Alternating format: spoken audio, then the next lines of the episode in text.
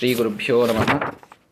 ಸುಮಧ್ವ ವಿಜಯದ ಏಳನೇ ಸರ್ಗದಲ್ಲಿ ಶ್ರೀಮ, ಶ್ರೀಮದಾಚಾರ್ಯರು ವೇದವ್ಯಾಸ ದೇವರ ಸೂಕ್ಷ್ಮ ರೂಪ ಚಿಂತನೆಯನ್ನು ಪ್ರಾರಂಭ ಮಾಡಿದ್ದನ್ನು ನಾವು ನಿನ್ನೆ ನೋಡಿದ್ದೇವೆ. ಆ ವೇದವ್ಯಾಸ ದೇವರ ಪಾದಧೂಳಿಯ ಚಿಂತನದಿಂದ ಪ್ರಾರಂಭ ಮಾಡಿದ್ದಾರೆ. ಲಕ್ಷ್ಮೀದೇವಿಯೇ, ಲಕ್ಷ್ಮೀದೇವಿಯನ್ನು ಹಿಡಿದುಕೊಂಡು ಎಲ್ಲ ದೇವತೆಗಳು ಆ ಪಾದ ಧೂಳಿಯನ್ನು ತಮ್ಮ ಶಿರಸ್ಸಿನ ಮೇಲೆ ಧರಿಸ್ತಾರೆ. ಆ ಧೂಳಿಯನ್ನು ನಾನೂ ಧಾರಣ ಮಾಡ್ತೇನೆ ಅಂತ ಶ್ರೀಮದಾಚಾರ್ಯರು ತಾವು ಆ, ತಮ್ಮ ಚಿಂತನೆಯ ಪ್ರಾರಂಭವನ್ನು ಅಲ್ಲಿಯಿಂದ ಮಾಡಿದರು. ಅಲ್ಲಿಯಿಂದ ಪಾದಗಳ ಚಿಂತನೆಯನ್ನು ಮಾಡಿದರು. ಪಾದಗಳ ಮೇಲ್ಭಾಗ, ಅದರ ಉಗುರುಗಳು ಈ ಚಿಂತನೆಯನ್ನು ಮಾಡ್ತಾ ಇದ್ದಾರೆ. ಆ ಎಲ್ಲ ಚಿಂತನೆಯಾದ ಮೇಲೆ ಮುಂದೆ ಏನಾಯಿತು? ಆ ಪಾದದ ಮೇಲೇನಿದೆ? ಗುಲ್ಫ ಇಲ್ಲ ಅಂತ ಹೇಳಿದರು. ಮೀನಗಂಡ ಇಲ್ಲ ಅಂತ ಹೇಳಿದರು. ಅದರ ಮೇಲೆ, ಉಚಿತಾಂ ಗುರುತಾಂ ದಧತ್ ಕ್ರಮಾತ್ ಶುಚಿ ತೇಜಸ್ವಿ ಸುವೃತ್ತಂ ಉತ್ತಮಂ ಭಜತಃ ಅತ್ರ ಚ ಭಾಜಯತಿ ಅಧಃ ವಿಭುಜಂಘಾಯುಗಲಂ ಸ್ವರೂಪತಾಂ ಅಂತ ಮುಂದಿನ ವಿಚಾರವನ್ನು ಹೇಳ್ತಾ ಇದ್ದಾರೆ. ವಿಭುಜಂಘಾಯುಗಲಂ, ಆ ವಿಭು ಪ್ರಭುಗಳಾದ ವೇದವ್ಯಾಸ ದೇವರ ಎರಡೂ ಜಂಘಾಗಳು ಮೊಣಕಾಲಿನಿಂದ ಪಾದದವರೆಗಿರುವಂತಹ ಭಾಗಕ್ಕೆ ಜಂಘ ಅಂತ ಕರೀತಾರೆ. ಹೀಗಾಗಿ ಆ ವೇದವ್ಯಾಸ ದೇವರ ಜಂಘ ಇದು ಎಂಥದ್ದು? ಪರಿಪೂರ್ಣವಾಗಿ ತೊಡೆಯಿಂದ ಅಂತೂ ಹಿಡಿತಾರೆ ಕೆಲವು ಕಡೆಗೆ. ತೊಡೆಯಿಂದ ಪಾದದವರೆಗಿನ ಭಾಗ. ಇದು ಹೇಗಿದೆ ಅಂತಂದ್ರೆ ಉಚಿತಾಂ ಗುರುತಾಂ ದಧತ್ ಕ್ರಮಾತ್. ನೋಡಿ, ಕ್ರಮವಾಗಿ ಗುರುತ್ವ ಇದು ಕಡಿಮೆ ಗುರು ಆಗ್ತಾ ಹೋಗ್ತದೆ. ಅಂದರೆ ಪಾದದಿಂದ ನೀವು ಮೇಲೆ ತೊಡೆಗೆ ಬಂದರೆ ಕ್ರಮವಾಗಿ ಅದು ದಪ್ಪ ಆಗ್ತಾ ಹೋಗಬೇಕು. ಅಂಥದ್ದು ಸುಲಕ್ಷಣ. ಕೆಲವರಿಗೆ ತೊಡೆಯಿಂದ ಪಾದದವರೆಗೆ ಏಕಾಕಾರ ಇರ್ತದದು ಏನು ಸ್ವಲ್ಪ ಅದರೊಳಗೆ ಡಿಫರೆನ್ಸೇ ಇರುವುದಿಲ್ಲ. ಅಂಥದ್ದಿದ್ರೆ ಅದು ಸುಲಕ್ಷಣ ಅಲ್ಲ ಅಂತ ಹೇಳ್ತಾರೆ. ಮೇಲೆ ತೊಡೆಯಿಂದ ಜಂಘೆಯವರೆಗೆ ಒಂದೇನು ಅದು ದಪ್ಪು ಕಡಿಮೆ ಆಗ್ತಾ ಹೋಗಬೇಕು ಅಥವಾ ಹೀಗೆ ಮೇಲೆ ಬಂದರೆ ಹೆಚ್ಚಾಗ್ತಾ ಹೋಗಬೇಕು. ಈಗ ನಾವು ಕೆಳಗಿನಿಂದ ಮೇಲಿನ ಚಿಂತನೆಯಿಂದ ನಡೆಸಿದ್ದೀವಿ. ಆದ್ದರಿಂದ ಉಚಿತಾಂ ಗುರುತಾಂ ದಧತ್ ಅಂತೆ ಅಲ್ಲಿ ನಾರಾಯಣ ಪಂಡಿತಾಚಾರ್ಯರು ತಾವು ವರ್ಣನೆಯನ್ನು ಮಾಡ್ತಾ ಇದ್ದಾರೆ. ಅಂದರೆ ಪಾದವನ್ನು ಹಿಡಿದುಕೊಂಡು ಆ ಜಂಘ ಏನಿದೆ, ಇದು ಮೇಲೆ ಹೋದಂತೆ ಹೋದಂತೆ ಅದು ದಪ್ಪ ಆಗ್ತಾ ಹೋಗ್ತದೆ. ಅಂತಹ ಅದ್ಭುತವಾದಂತಹ ಸುಲಕ್ಷಣ ಉಳ್ಳಂತಹ ಆ ಜಂಘ ಅದರ ಮೇಲೆ ಅವರು ಧರಿಸಿದಂತಹ ಆ ಪೀತಾಂಬರ ಇದರ ಒಂದು ಧಾರ, ಇದರ ಒಂದು ಚಿಂತನೆಯನ್ನು ನಾವು ಮಾಡಬೇಕು. ಚಿಂತನೆ ಮಾಡಿದರೆ ಏನಾಗ್ತದೆ? ಎಷ್ಟು ತೇಜಸ್ವಿ, ನೋಡಿ ತೇಜಸ್ವಿಯಾದಂತಹ ಜಂಘಾಯುಗಲಗಿದೆ. ಸುವೃತ್ತಂ, ಒಳ್ಳೆ ಗುಂಡಾದಂತಹ ಆ ಒಂದು ಜಂಘೆ. ಅಷ್ಟು ಸುಂದರವಾಗಿ ಇರಬೇಕು ಇವೆಲ್ಲ ಲಕ್ಷಣಗಳನ್ನು ಹೇಳುವಾಗ, ಲಕ್ಷಣ ಶಾಸ್ತ್ರ ಎಲ್ಲಿ ಇವೆಲ್ಲ ಉಪಯೋಗ ಬರ್ತವೆ ಅಂತಂದರೆ ಮೂರ್ತಿಯನ್ನು ಮಾಡಿರ್ತಾರೆ ನೋಡಿ. ನಮ್ಮ ಮನೆಯಲ್ಲಿ ಎಲ್ಲ ಸಣ್ಣ ಸಣ್ಣ ಮೂರ್ತಿಗಳಿರ್ತವೆ, ಅಲ್ಲಿ ಬಹಳ ವ್ಯತ್ಯಾಸ ಅನಿಸಲಿಕ್ಕಿಲ್ಲ. ಏನೋ ಪರಮಾತ್ಮನ ನಿಂತ ಮೂರ್ತಿ ಇದೆ ಅಂತ ಇಟ್ಟುಕೊಳ್ಳಿ, ಅಥವಾ ಶ್ರೀಮದಾಚಾರ್ಯರ ಹನುಮಂತ ದೇವರ ನಿಂತ ಮೂರ್ತಿ ಇದೆ ಅಂತ ಇಟ್ಟುಕೊಳ್ಳಿ, ಅಲ್ಲೆಲ್ಲ ಕಡೆಗೆ ಈ ಎಲ್ಲ ಲಕ್ಷಣಗಳನ್ನು ಬಹಳ ಲಕ್ಷ್ಯ ಕೊಟ್ಟು ಮಾಡಬೇಕಾಗ್ತದೆ. ಲಕ್ಷಣಗಳ ಕಡೆಗೂ ಲಕ್ಷ್ಯ ಇರಲಿಲ್ಲ ಅಂತಂದ್ರೆ ಹೇಗೆ? ಯಾವಾಗಲೂ ಕೂಡ ಪರಮಾತ್ಮನ ಮೂರ್ತಿಯನ್ನ ಮಾಡಬೇಕಾದಾಗ ಅವನು ಹೇಗಿದ್ದಾನೋ ಹಾಗೆ ಮಾಡಬೇಕು ಅದನ್ನ. ಆದ್ದರಿಂದ ಉಚಿತಾಂ ಗುರುತಾಂ ದಧತ್ ಕ್ರಮಾತ್ ಈ ಪಾದದಿಂದ ಜಂಘಾವರೆಗೆ ತೊಡೆಯವರೆಗೆ ಹೋಗಬೇಕಾದಾಗ ಅದರ ವಿಡ್ತನ್ನು ಜಾಸ್ತಿ ಮಾಡ್ತಾ ಹೋಗಬೇಕು ಅದನ್ನ. ಆಗ ಮಾತ್ರ ಅದು ಒಂದು ಸುಲಕ್ಷ, ಸುಲಕ್ಷಣವಾದಂತಹ ಮೂರ್ತಿ ಅಂತ ಅನಿಸ್ತದೆ. ನಾವು ಕೂಡ ಚಿಂತನೆಯನ್ನು ಮಾಡ್ತಾ ಇರಬೇಕಾದಾಗ ಆ ರೀತಿಯೇ ಚಿಂತನೆಯನ್ನು ಮಾಡಬೇಕು. ಪರಮಾತ್ಮ ಹೀಗೆ ತೆಳ್ಳಗೆ ಒಂದೇ ಆಕಾರದೊಳಗಿದ್ದಂಥವ ಅಂತ ಚಿಂತನೆ ಮಾಡಬಾರದು. ಎಷ್ಟು ಸುಲಕ್ಷಣ ಮ್ಯಾಕ್ಸಿಮಮ್ ನಮಗೆ ಚಿಂತನೆ ಮಾಡಲಿಕ್ಕೆ ಸಾಧ್ಯವೋ ಅಷ್ಟು ಮ್ಯಾಕ್ಸಿಮಮ್ ನಾವು ಚಿಂತನೆಯನ್ನು ಮಾಡಬೇಕು. ಅಷ್ಟು ಮ್ಯಾಕ್ಸಿಮಮ್ ಸೌಂದರ್ಯದ ಒಂದು ಪರಿಕಲ್ಪನೆಯನ್ನು ಮಾಡ್ಕೊಳ್ಬೇಕು ನಾವು. ಯಾವಾಗಲೂ ಜಪವನ್ನು ಮಾಡ್ತಾ ಇರಬೇಕಾದಾಗ. ಹೀಗಾಗಿ ಆ ವೇದವ್ಯಾಸ ದೇವರ ಜಂಘ, ಇದು ಸುವೃತ್ತ, ಒಳ್ಳೆ ಗುಂಡಾದಂಥದ್ದು, ಸುಂದರವಾದಂಥದ್ದು, ತೇಜಸ್ವಿಯಾದಂಥದ್ದು. ತೇಜಸ್ವಿ ಅಂತಂತಂದ್ರೆ ಎದರಿಂದ್ರಿ? ಯಾವ ತೇಜಸ್ಸು ಅಂತಂದ್ರೆ ಅಲ್ಲಿ ಟಿಪ್ಪಣಿಕಾರ ತಿಳಿಸ್ತಾರೆ, ಜ್ಞಾನಭಕ್ತಿಯಾದಿಭಿ ಉತ್ತಮಾಶ್ಚ ಭವಂತಿ ಇತಿ ಅಂತ.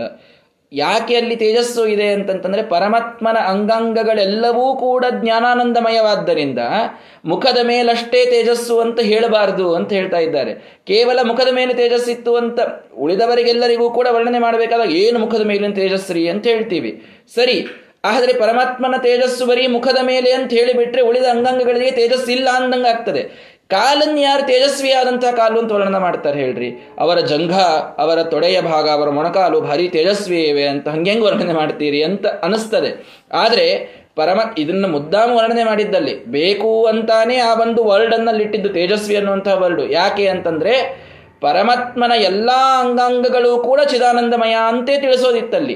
ಹೀಗಾಗಿ ಆ ತೇಜಸ್ವಿ ಅಂತನ್ನುವಂತಹ ವರ್ಲ್ಡ್ ಇದು ಕಾಲನ್ನ ವರ್ಣಿಸುವಾಗ ಸೂಕ್ತ ಅಲ್ಲ. ಇನ್ನು ಮನುಷ್ಯನ ವರ್ಣನೆಯನ್ನು ಮಾಡ್ತಾ ಇದ್ರೆ. ಆದರೂ ಪರಮಾತ್ಮನಿಗಿಟ್ಟು ಅದನ್ನ ಒಂದು ಪರಿಕಲ್ಪನೆಯನ್ನ ನಾರಾಯಣ ಪಂಡಿತಾಚಾರ್ಯರು ಕೊಟ್ಟರು ನಮಗೆ ಏನು ಅಂತಂದ್ರೆ ಪರಮಾತ್ಮನ ಪ್ರತಿಯೊಂದು ಅಂಗದಲ್ಲಿಯೂ ಕೂಡ ಅಷ್ಟೇ ತೇಜಸ್ಸು, ಅಷ್ಟೇ ಜ್ಞಾನ, ಅಷ್ಟೇ ಆನಂದ ಇದು ತುಂಬಿಕೊಂಡಿರ್ತದೆ. ಸ್ವಗತ ಭೇದ ವಿವರ್ಜಿತ ಅನ್ನುವುದನ್ನು ತಿಳಿದುಕೊಳ್ಳಿ ಅನ್ನುವುದಕ್ಕೆ ಆ ಅಲ್ಲಿ ಸೂಕ್ತವಲ್ಲದ ವಿಶೇಷಣವನ್ನು ಇಟ್ಟು ನಿಜವಾಗಿಯೂ ಅದು ಅಲ್ಲಿ ಸೂಕ್ತ ಅಂತನ್ನುವುದನ್ನ ನಾರಾಯಣ ಪಂಡಿತಾಚಾರ್ಯ ತಿಳಿಸಿಕೊಡ್ತಾ ಇದ್ದಾರೆ. ಹೀಗಾಗಿ ಒಂದೊಂದೊಂದೊಂದು ವಿಶೇಷಣ ಇಡುವುದಕ್ಕೂ ಬಹಳ ಮಹತ್ವ ಇದೆ ಅಂತ ನಾವು ತಿಳಿದುಕೊಳ್ಬೇಕು.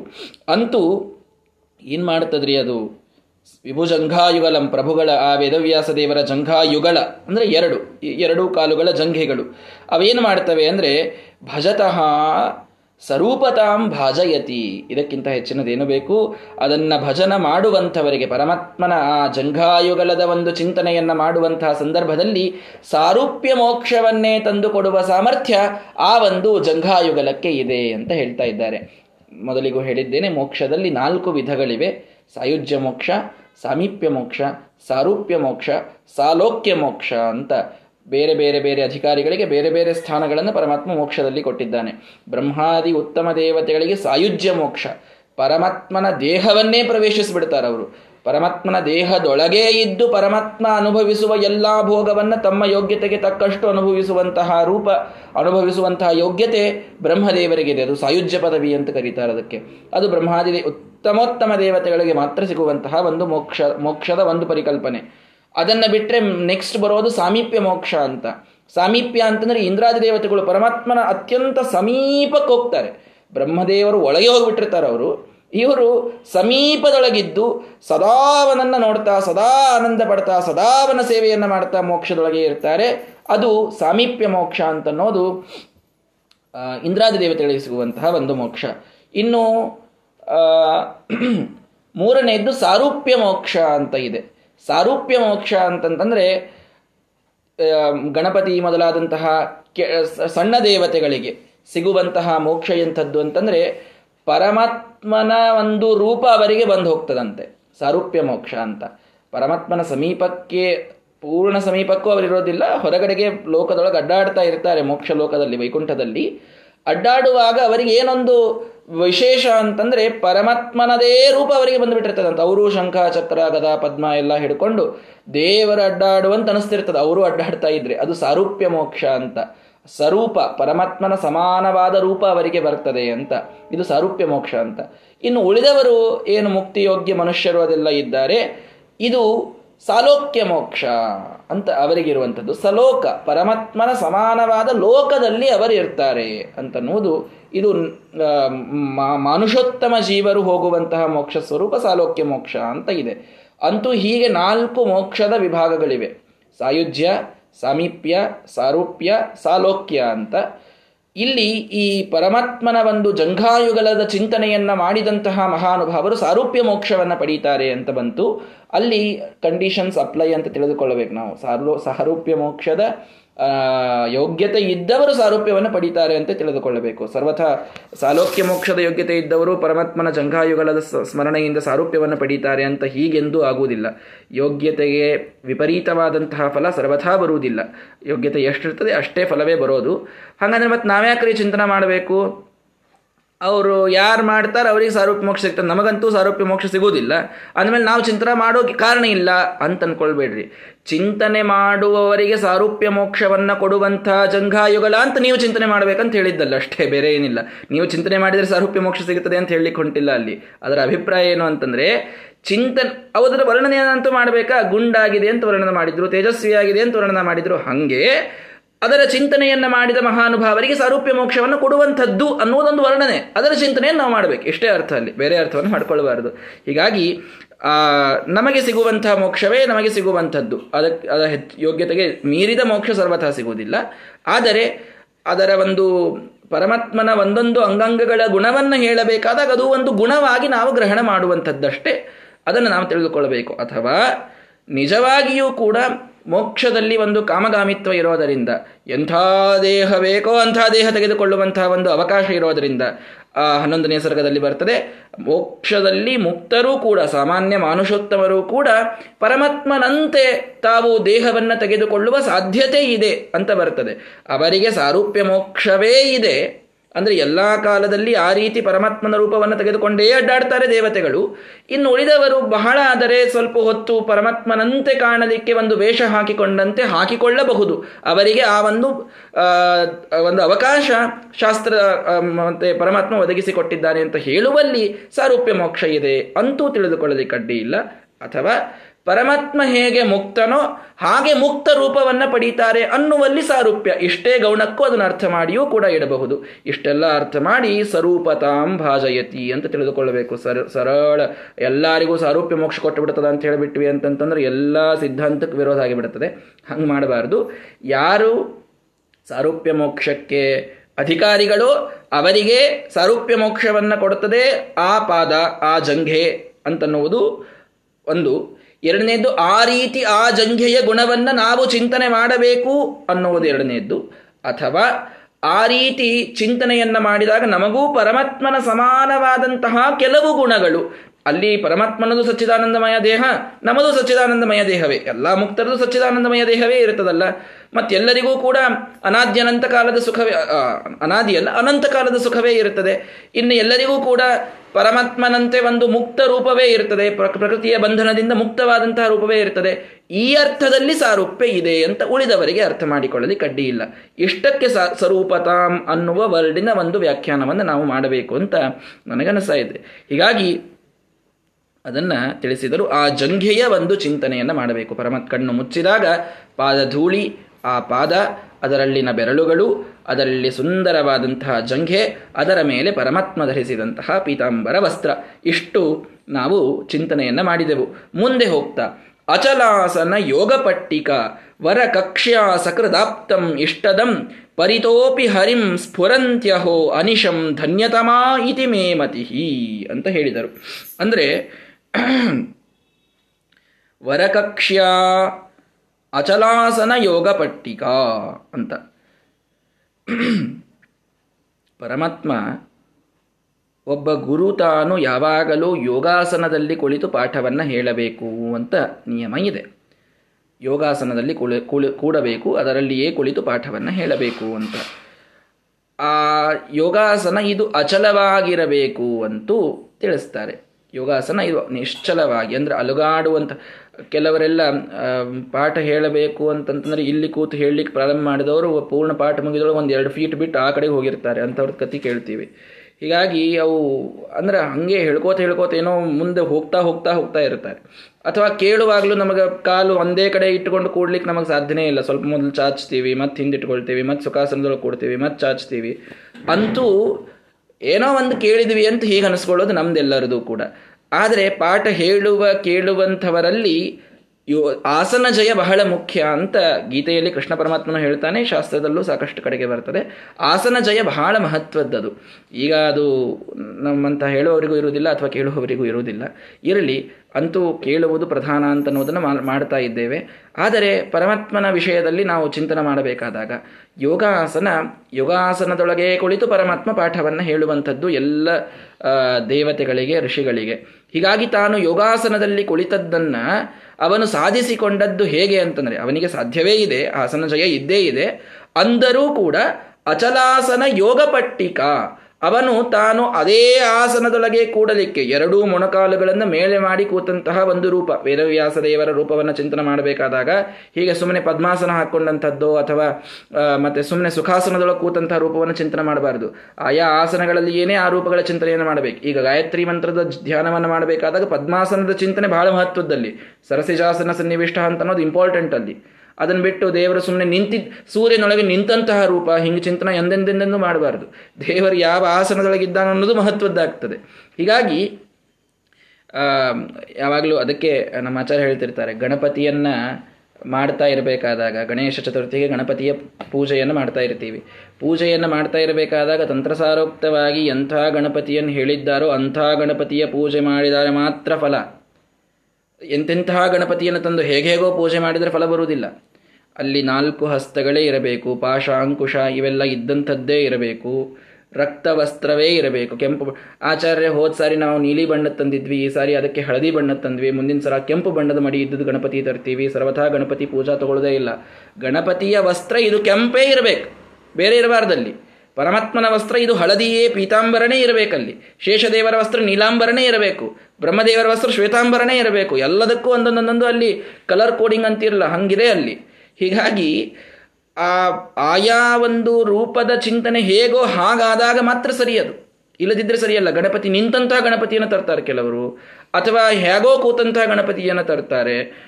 ಯಾವುದು ಸರಿಯಾಗಿ ಗಣಪತಿಯ ಒಂದು ಚಿಂತನೆಯನ್ನು ತಂತ್ರಸಾರ ಹೇಳಿದೆಯೋ ಅದೇ ರೀತಿಯಲ್ಲಿ ತರಬೇಕು ಅದನ್ನು.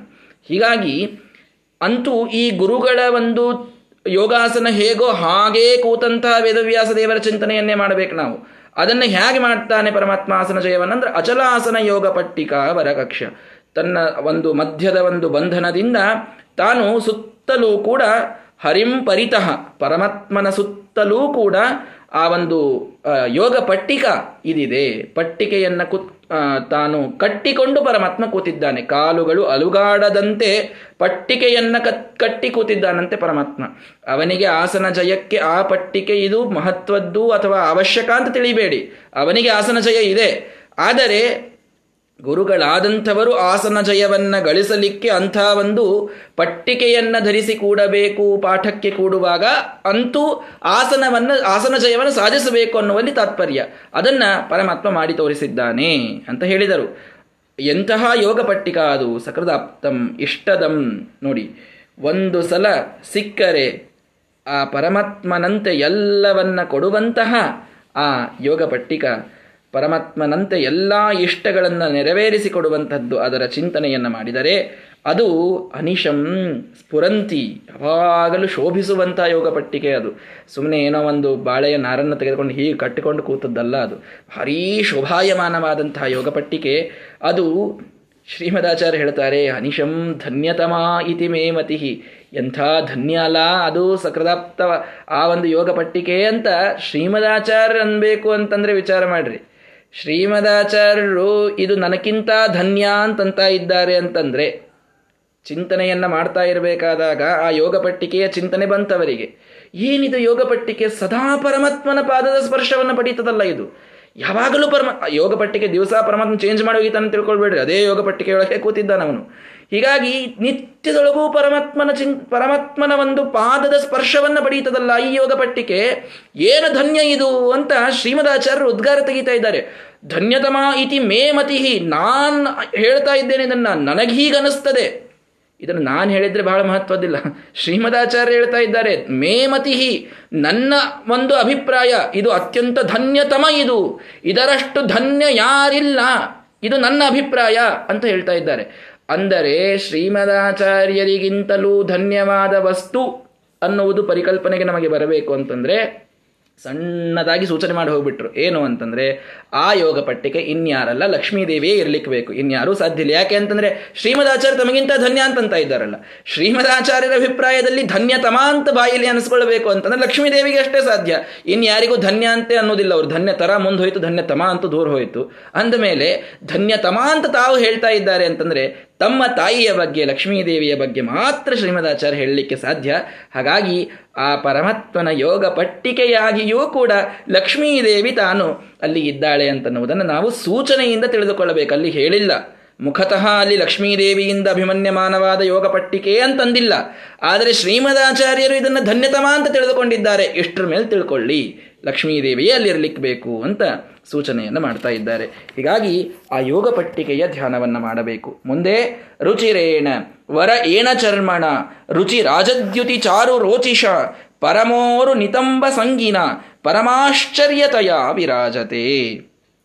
ಪರಮನಾದ ವೇದವ್ಯಾಸ ದೇವರ ಉರು ನಿತಂಬ ಶ್ರೇಷ್ಠವಾದ ಆ ಹಿಂಭಾಗದ ಸಂಘವನ್ನ ಪಡೆದಂತಹ ರುಚಿರೇಣ ವರ ಏಣ ಚರ್ಮಣ ಏಣದ ಚರ್ಮ, ಏನಂದ್ರೆ ಜಿಂಕೆ, ಜಿಂಕೆಯ ಚರ್ಮ ಅಂತಂದ್ರೆ ಕೃಷ್ಣಾಜಿನ ಅಂತ ಅರ್ಥ.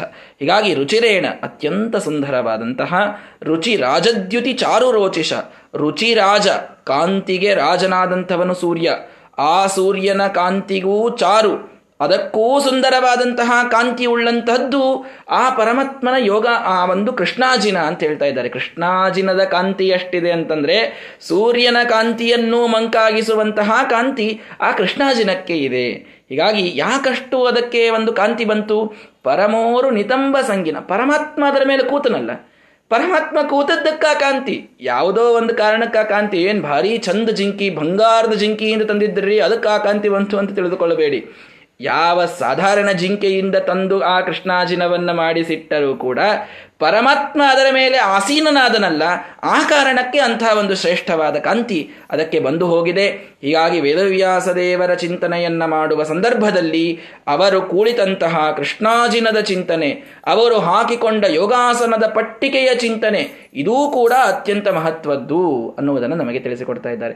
ಅದನ್ನ ಯಾಕ್ರಿ ಚಿಂತನೆ ಮಾಡಬೇಕು? ಏನೋ ಕೃಷ್ಣಾಜಿನ ಮೇಲೆ ಕೂತಿರ್ತಾರೆ, ನಾಳೆ ಬೇಡ ಅಂತ ದರ್ಭಾಸನ ಹಾಕೊಳ್ಬಹುದು ನಾಳೆ ಚಾಪಿ ಹಾಕೋಬಹುದು ನಾಳೆ ಕುರ್ಚಿ ಮೇಲೆ ಕೂಡ್ಬೋದು, ಏನು ಬೇಕಾದರೂ ಮಾಡ್ಬೋದು. ಇಲ್ಲ ಯಾವ ರೀತಿಯಾಗಿ ಆ ರೂಪ ಇದೆ, ಅದೇ ರೀತಿಯಲ್ಲಿ ಪರಮಾತ್ಮ ಅನಂತ ಕಾಲದವರೆಗೆ ಇರ್ತಾನೆ. ಅವನದನ್ನು ಬದಲು ಮಾಡೋದಿಲ್ಲ. ಯಾಕೆ ಅಂತಂದರೆ ಅದೇ ರೀತಿ ಎಲ್ಲ ಭಕ್ತರು ಚಿಂತನೆ ಮಾಡಲಿ, ಅದಕ್ಕೆ ಅನುಕೂಲ ಆಗಲಿ ಅಂತೇ ಹಾಗೆ ಕೂತಂತವನು ಅವನು.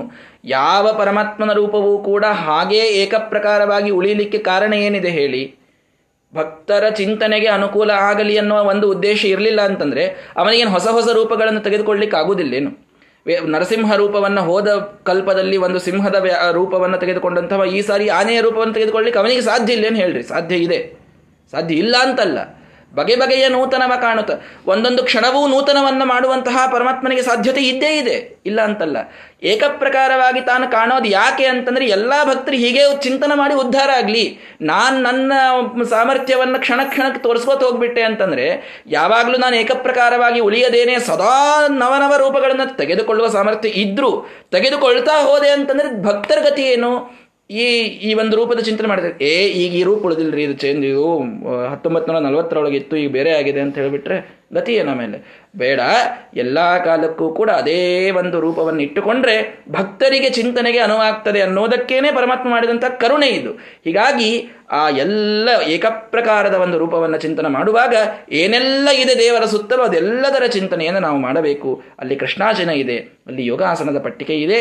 ಅದೂ ಮತ್ತೆ ಮಾಡಬೇಕಾದಾಗ ಪರಮೋರು ನಿತಂಬ ಸಂಗಿನ ಅಂತ ಹೇಳಿದರು. ಪರಮಾತ್ಮನ ಒಂದು ಸಂಘ ಉಳ್ಳದ್ದು ಅಂತ ಹೇಳುವುದರಿಂದ ಅಲ್ಲಿ ಮತ್ತೆ ಲಕ್ಷ್ಮೀದೇವಿಯ ಒಂದು ಪ್ರಸಕ್ತಿ ಇದಿದ್ದೇ ಇದೆ. ಯಾಕೆ ಅಂದರೆ ಶ್ರೀಮದಾಚಾರ್ಯರ ಮುಂದಿನ ಮಾತು ನೋಡಿ ಪರಮ ಆಶ್ಚರ್ಯತೆಯ ವಿರಾಜ್ಯತೆ.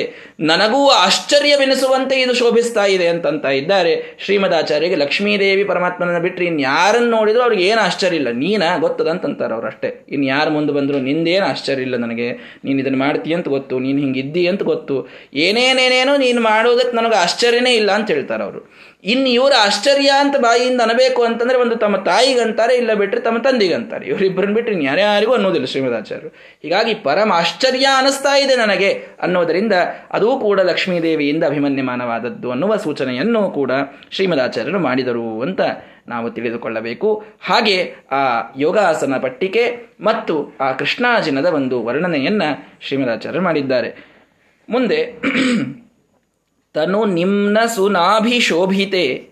ವಲಿಭೆ, ವಾರಿಜನಾಭ ಆದಧೆ.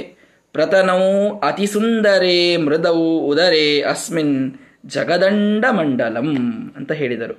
ವಾರಿಜನಾಭ. ಆ ಕಮಲವನ್ನು ತಮ್ಮ ನಾಭಿಯಲ್ಲಿ ಇಟ್ಟುಕೊಂಡಂತಹ ಪರಮಾತ್ಮ. ಆ ಪರಮಾತ್ಮನ, ಆ ತನು ನಿಮ್ನ ಸುನಾಭಿ ಶೋಭಿತೆ ತನು ಅತ್ಯಂತ ಸೂಕ್ಷ್ಮವಾದ ನಿಮ್ನ ಅತ್ಯಂತ ಆಳವಾದಂತಹ ಸುನಾಭಿ, ಸುಂದರವಾದ ನಾಭಿ. ಆ ನಾಭಿಯಿಂದ ಶೋಭಿಸುವಂಥದ್ದು ಅವನ ಆ ಉದರ. ಉದರದ ಚಿಂತನೆಯನ್ನು ಮಾಡಬೇಕಂತೆ. ಅವನ ಆ ಒಂದು ಕೃಷ್ಣಾಜಿನ ಯೋಗ ಪಟ್ಟಿಗೆ ಹಾಗೂ ಅವನು ಧರಿಸಿದಂತಹ ಪೀತಾಂಬರ, ಅವನ ಪಾದಾದಿಗಳ ಎಲ್ಲ ಚಿಂತನೆಯಾದ ಮೇಲೆ ಅವನ ಉದರಕ್ಕೆ ಬಂದೆವು. ಅವನ ಉದರದ ಚಿಂತನೆಯನ್ನು ಮಾಡುವಾಗ ಹೇಗಿತ್ತು ಅದು?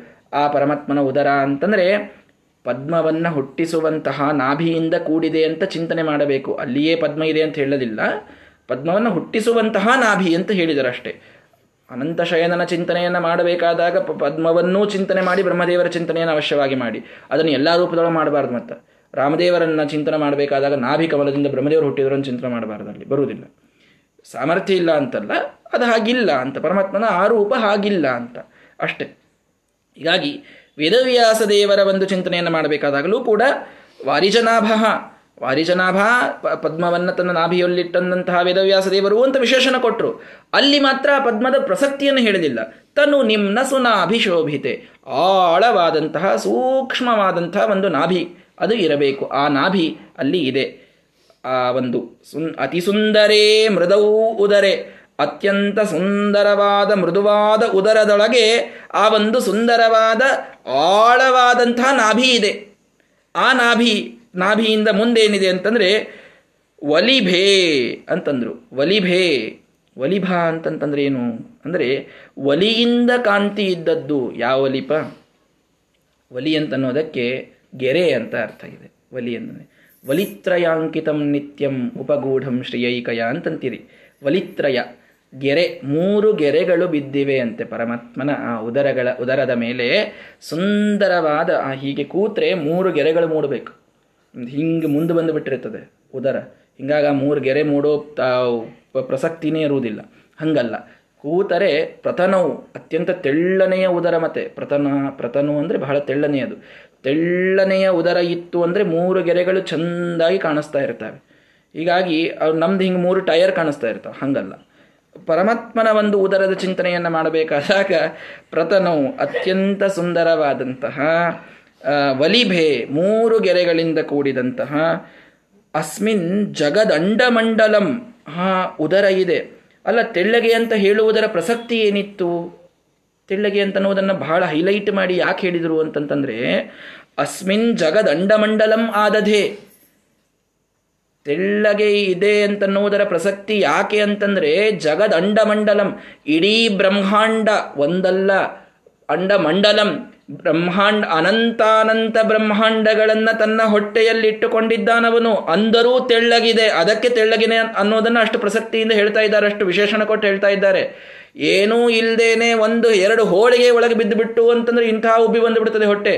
ಅಲ್ಲ, ಇಡಿಯಾದಂತಹ ಜಗದಂಡ ಮಂಡಲಗಳನ್ನ ಅನಂತಾನಂತ ಬ್ರಹ್ಮಾಂಡಗಳನ್ನ, ಕುಕ್ಷಿಗಂ ಯಸ್ಯ ವಿಶ್ವಂ ಸದಾ ಅಜಾದಿಕಂ. ಇಡೀ ಅಜಾದಿ ವಿಶ್ವವನ್ನ ತನ್ನ ಕುಕ್ಷಿಯೊಳಗೆ ಇಟ್ಟುಕೊಂಡರೂ ಕೂಡ ಪ್ರತನೌ ಅತ್ಯಂತ ತೆಳ್ಳನೆಯ ಉದರ ಪರಮಾತ್ಮನದಿದೆ.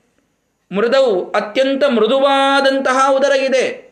ಅಷ್ಟು ಮೃದು, ಅಷ್ಟು ಸುಂದರ, ಅಷ್ಟು ತೆಳ್ಳನೆಯ ಉದರ ಇದರ ಚಿಂತನೆಯನ್ನು ಮಾಡಬೇಕು ಅಂತನ್ನುವುದನ್ನು ನಮಗೆ ತಿಳಿಸಿಕೊಡ್ತಾ ಇದ್ದಾರೆ. ಹೀಗಾಗಿ ಆ ಪರಮಾತ್ಮನ ಒಂದು ಉದರದ ಚಿಂತನೆಯನ್ನು ನಾವು ಮಾಡಬೇಕು. ಅದರಲ್ಲಿ ಸುಂದರವಾದಂತಹ, ಸೂಕ್ಷ್ಮವಾದಂತಹ, ಆಳವಾದಂತಹ ನಾಭಿಕಮಲಗಿದೆ ಆ ನಾಭಿಯಲ್ಲಿ, ಆ ನಾಭಿಯ ಮೇಲೆ ಮೂರು ಗೆರೆಗಳಿಂದ ಕೂಡಿದಂತಹ ಅತ್ಯಂತ ತೆಳ್ಳನೆಯ, ಮೃದುವಾದ, ಸುಂದರವಾದಂತಹ ಎಲ್ಲ ಅನಂತ ಬ್ರಹ್ಮಾಂಡಗಳನ್ನು ತನ್ನಲ್ಲಿ ಹೊಟ್ಟಂತಹ ಒಂದು ಉದರ ಇದು ಶೋಭಿಸ್ತಾ ಇದೆ. ಈ ರೀತಿಯ ಒಂದು ಚಿಂತನೆ ಉದರದ ಬಗ್ಗೆ ನಾವು ಮಾಡಬೇಕಾದಾಗ ಮಾಡಬೇಕು ಅನ್ನುವುದನ್ನು ಹೀಗೆ ಇವತ್ತು ನಾವು ಜಂಘಾಯುಗಲ ಮತ್ತು ಯೋಗ ಪಟ್ಟಿಕ ಮತ್ತು ಕೃಷ್ಣಾಜಿನ ಮತ್ತು ಪರಮಾತ್ಮನ ಉದರ. ಇಷ್ಟು ಚಿಂತನೆಯನ್ನು ಮಾಡಿದ್ದೇವೆ. ಹೃದಯದ ಚಿಂತನೆ ಅತ್ಯಂತ ಸುಂದರವಾದದ್ದು. ನಾಳೆಯ ದಿನ ಅದನ್ನು ಹೇಳ್ತಾರೆ. ನಾಳೆ ನೋಡೋಣ. ಶ್ರೀಕೃಷ್ಣಾರ್ಪಣಮಸ್ತು ಹರಯೇ ನಮಃ.